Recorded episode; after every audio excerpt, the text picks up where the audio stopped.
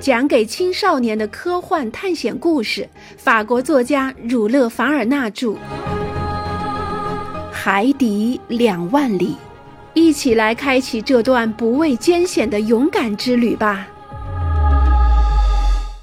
我此时正在平台上，船长观察了一会儿情况，对我说：“怎么样，教授先生，您有什么想法？”我想，我们是被困住了。被困住，您这是怎么解释？我想，我们既不能前进，也不能后退，也不能向任何方向走。我相信这种情况叫做被困住，至少在有人居住的陆地上是这么叫的。这么说，阿罗纳克斯先生，您认为鹦鹉螺号是不能脱身了？很难，船长，因为已经是晚冬了，您不能指望冰块解冻。啊，教授先生，尼莫船长带着讥讽的口气回答我说：“您总是这样，只是看到了障碍和阻拦。我可以向您担保，鹦鹉螺号不仅可以脱身，而且它还要向前走，还往南走。”我看着船长问：“是的，先生，它将去到极点，去极点。”我喊道，禁不住做了一个不相信的动作。是的，船长冷冷地说：“到南极点去，到南极点去，到那地球各条经线相交的不为人知的点上去。您知道，我要用鹦鹉螺号做我想做的事情。是的，我是知道，我知道这个人大胆到鲁莽。”但要战胜那些遍布南极的困难，到达比北极连最胆大的航海家也未能去的地方，更不能到达的南极，难道不是一桩绝对荒谬的事吗？只有疯子才会这么想。于是我突然想起问尼莫船长，他是否已经了解了这个开天辟地以来人类还未驻足的极点？不，先生，他回答我说。我们一起去了解，在那里其他人都失败了，但我是不会失败的。我还从来没有让鹦鹉螺号开到这么远的南极海中来，但我要重复一次，它还会再往前走的。我愿意相信您，船长。我用略带讽刺的口气回答说：“我相信您，我们一起向前吧。我们没有任何的障碍。”冲破这大浮冰吧，让它滚吧。如果它不滚，那我们就给鹦鹉螺号安上翅膀，让它从上面飞过去吧。从上面，教授先生，尼莫船长平静地说：“不是从上面，而是从下面。”从下面，我喊道。船长的突然提示使我心里一亮。我明白了，鹦鹉螺号的优秀品质将再次在这次超人的事件中为他提供服务。我发觉我们开始相互了解了，教授先生。船长微笑着对我说：“您已经模糊地预感到这个计划实施的可能性，可我，我认为这个计划必是成功无疑的。那些对于一条普通的船只来说是无法克服的困难。”对鹦鹉螺号来说，就变得很容易。假如有一块陆地出现在极地，它将在这块陆地前停下来；但如果情况恰恰相反，南极是沐浴在一片自由的海洋里，那它就要开到极点那里去。的确如此，我被船长的论证吸引住了，说：“如果海面被冰封死，按海水的最大密度比冰高出一度的理论。”下层应该是可以自由通行的。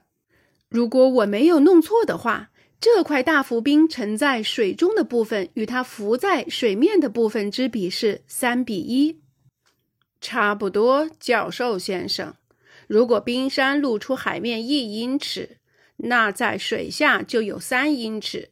这样，既然这些冰山在水下不超过一百米，那么它们藏在水下的部分就只有三百米。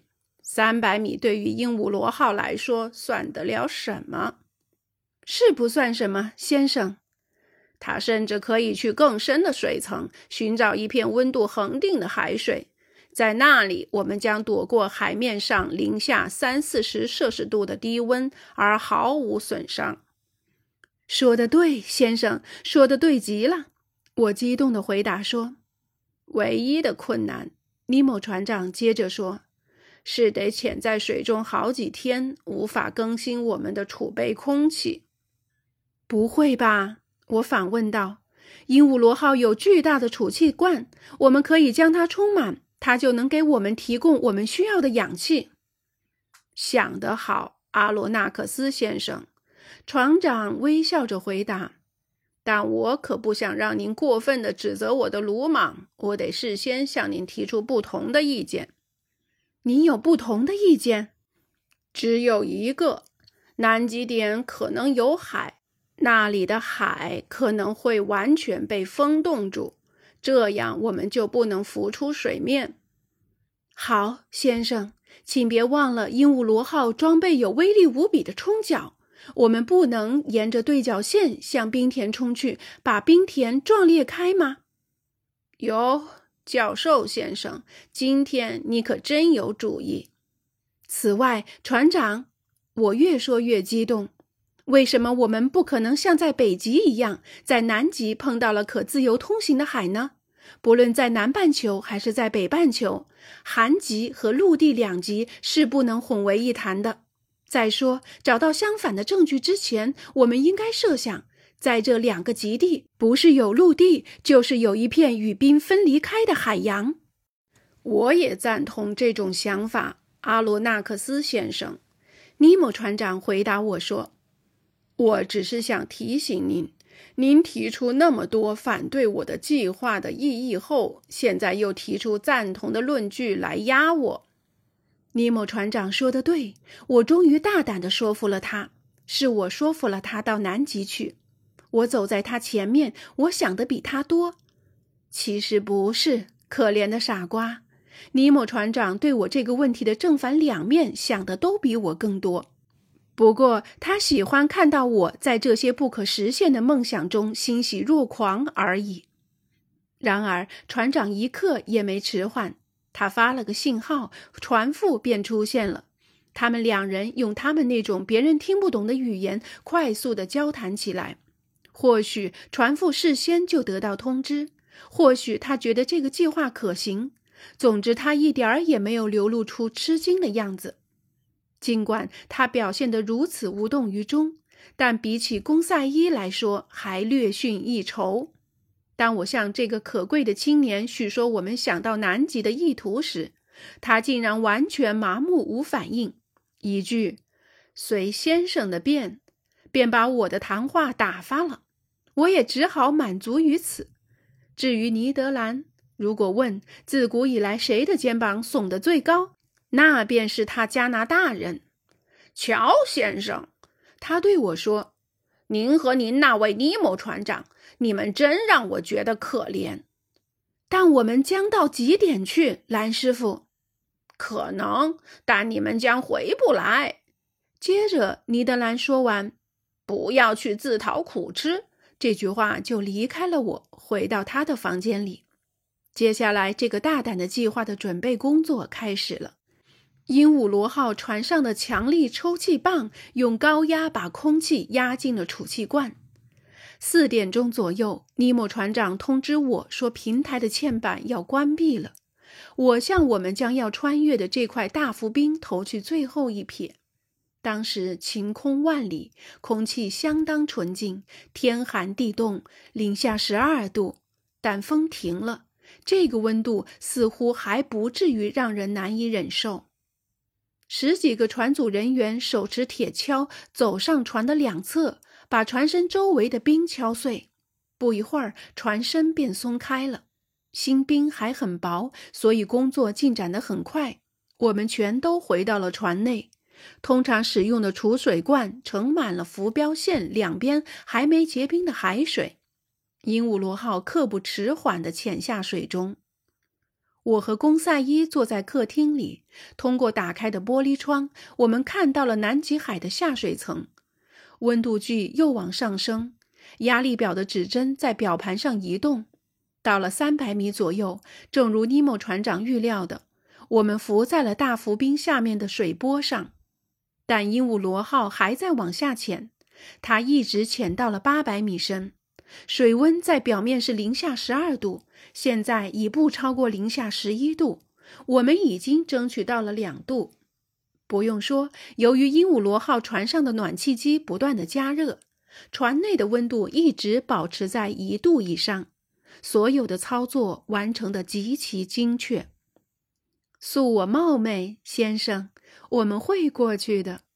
公赛伊对我说：“这我很清楚。”我带着深信不疑的语气回答：“在这片可自由航行的海里，鹦鹉螺号一点儿不偏离的沿着西经五十二度直接取到极点，从六十度七分到九十度，还要穿过二十二点五的纬度。”也就是说，还有五百多里的路要走。鹦鹉螺号保持每小时二十六海里的平均速度向前进，这相当于一列快车的速度。如果它继续保持这个速度的话，那四十八个小时就足够到达极点。晚上有一段时间，新奇的环境使我和公赛伊一直留在客厅的玻璃窗里。海水在探照灯光的照射下闪闪发亮，但大海一片荒芜。鱼类是不居住在这片牢狱般的海区里的，它们要从南极海到极点的自由海，只能在这里找到一条通道。我们的船走得很快，从长形钢铁船壳的震动就能感觉到这一点。凌晨两点钟左右，我得去休息几个小时。公赛伊也跟我一样走过过道时，我没有碰到船长。我想他可能还待在领航舱里。第二天，三月十九日凌晨五点，我又回到客厅的位置上。电动测速器指示鹦鹉螺号的速度慢下来，它正很谨慎地排出储水器中的海水，浮出水面。我的心砰砰地跳。难道我们要浮出去寻找南极点的新鲜空气吗？不！一声撞击声传来，我知道鹦鹉螺号撞到了大浮冰的下表层了。根据混沌的声音，我判断出冰层仍然很厚。确实，用航海术语来说，我们是接触到了。但是在反方向，而且是在一万英尺的深度中，这说明在我们上面有两千英尺的冰层，其中一千英尺是露出在水面。大浮冰此时的高度已超过我们在它的边缘侧下的高度，情况有些不妙。整整一天，鹦鹉螺号做了好几次同样的试验。但它总是撞在它上面的那层天花板般的冰墙上面，在某些时候，它在九百米处撞到了冰层，这说明冰层有一千两百米厚，其中三百米是浮在水面上。现在冰层的厚度是鹦鹉螺号潜入水时的两倍。